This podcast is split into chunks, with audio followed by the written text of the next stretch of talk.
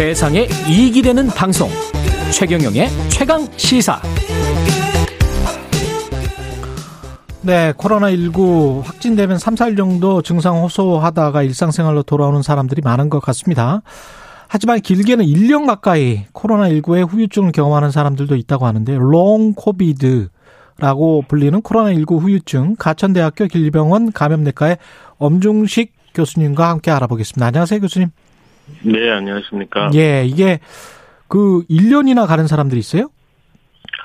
예, 뭐 실제로 그 롱코비드 신드롬, 그러니까 코, 코로나19 후유증으로 예. 어 상당 기간 그 고생하는 분들이 많이 계시고요. 음. 지금 말씀하신 것처럼 1년까지 가는 분들도 드물지만 있는데 어 잘 조절되지 않는 그런 그 어려움이 있습니다.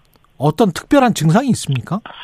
그 제일 많은 증상은 그 무력감 또는 피로도 같은 증상 그리고 예. 두통이나 어 호흡기 증상 그 기침이 계속되는 분도 계시고 경우에 따라서는 이제 인지 기능에 장애가 있거나 수면 장애, 건망증 이런 형태로 나타나는 분도 있고 어 실제로 미국 CDC나 세계 보건기구에 의하면은 뭐 전체 장기에 어떤 형태로든 나타날 수 있다 이렇게 표현을 하고 있습니다. 전체 장기의 어떤 형태로는 나타날 수 있다. 네 그렇습니다. 이게 지금 전체 감염자 중에서 이런 long COVID 현상을 겪고 있는 증후를 겪고 있는 분들은 어느 정도나 되나요?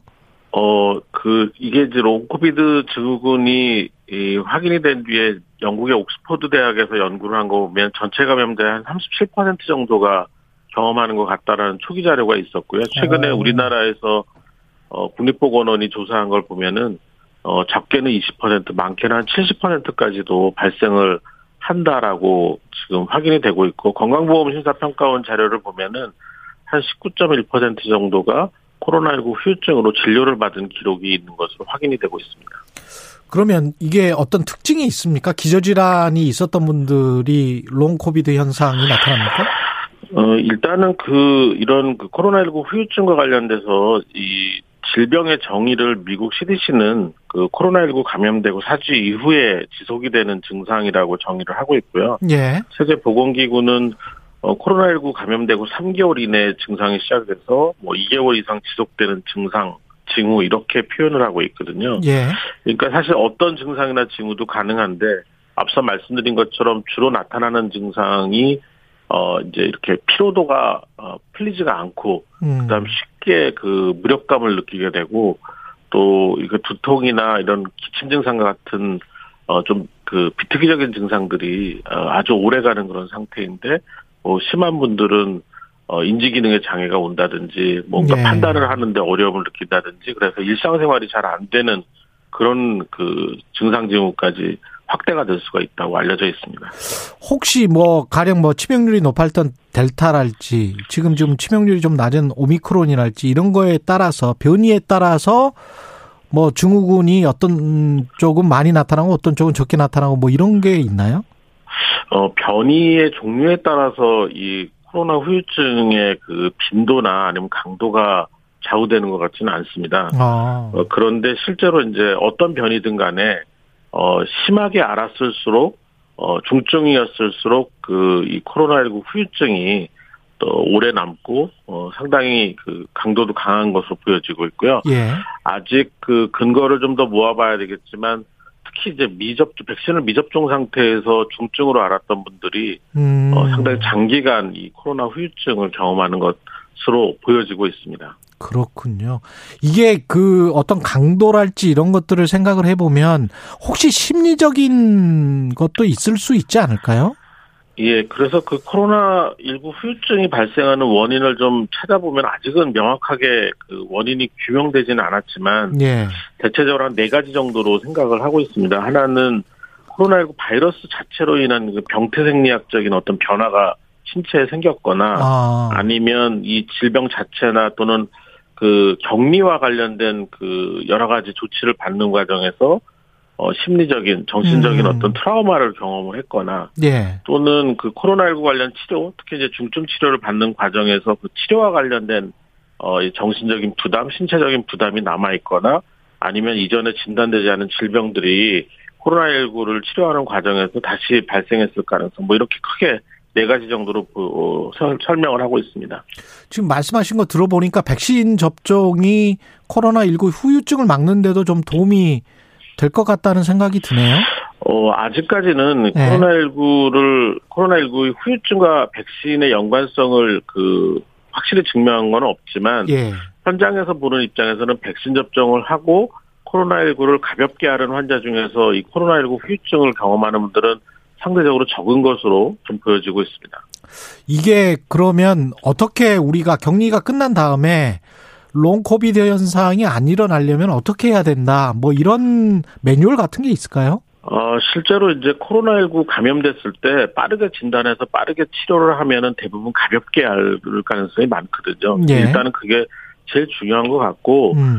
어, 또 하나는 이제 코로나19 감염 후에 어, 뭐, 1, 2주 이내에 증상이 사라지지 않고 지속이 될 경우에는 반드시 좀 전문가를 찾아서 뭔가 다른 문제가 있는지를 꼭 확인을 하시고 코로나19 후유증이 어, 이렇게 지속되지 않도록 좀 적극적인 그런 치료를 좀 받으실 필요가 있다고 생각을 합니다. 예.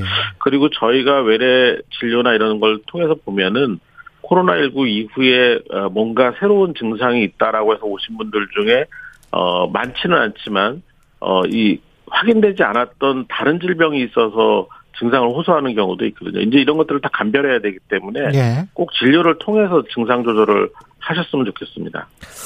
그리고 이게 그러면 이게 체계적으로 국가적인 차원에서 어떤 조사나 연구가 필요할 것도 같은데요. 예, 실제로 그 이 우리나라가 그동안은 그 확진자 자체가 다른 나라에 비해서는 많은 편이 아니었기 때문에 이 코로나19 후유증을 호소하는 분들이 어, 적은 편이었는데 예. 오미크론 유행 과정에서 워낙 대량 환자 발생이 생기고 많은 수의 환자 사람 국민들이 코로나19를 경험하면서 이 코로나19 후유증의 그 빈도도 굉장히 높아진 것으로 보여지고 있고요.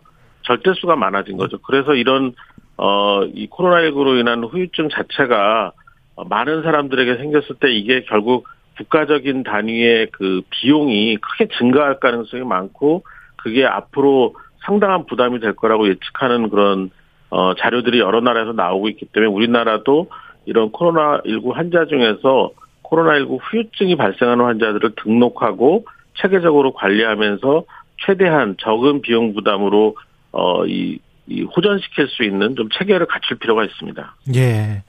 이번에 발표한 거리두기가 이제 마지막 거리두기다. 뭐 이런 이야기를 하는데요. 어떻게 보십니까? 이제 피크 치고 집단 감염으로 가고 뭐 이런 집단 면역으로 가는 그런 단계에 왔다 이렇게 보십니까? 선언할 수 있습니까? 어, 어, 예. 그 단정 짓기는 어렵고요. 예. 왜냐하면 이제 새로운 변이가 얼마든지 또 생길 수가 있는 부분이 음. 있기 때문에 지금의 예. 유행이 잦아든다고 해서 어, 코로나19가 이제 종식 단계로 들어간다, 뭐 이런 표현 또는 집단 면역을 달성했다 이런 표현은 어렵다고 보고 있고요. 예. 어쨌든 그렇지만 이제 오미크론에 의한 유행이 점점 이제 잦아들 것으로 보이고 있고 그렇지만 여전히 이제 위중증 환자 발생이나 사망자 발생의 정점은 음. 앞으로 1, 2주 사이이기 때문에 이 기간 동안에 사망자를 줄이기 위한 어, 최선의 노력을 다 해야 된다고 봅니다. 알겠습니다. 지금까지 가천대학교 길병원 감염내과 엄중식 교수였습니다. 고맙습니다.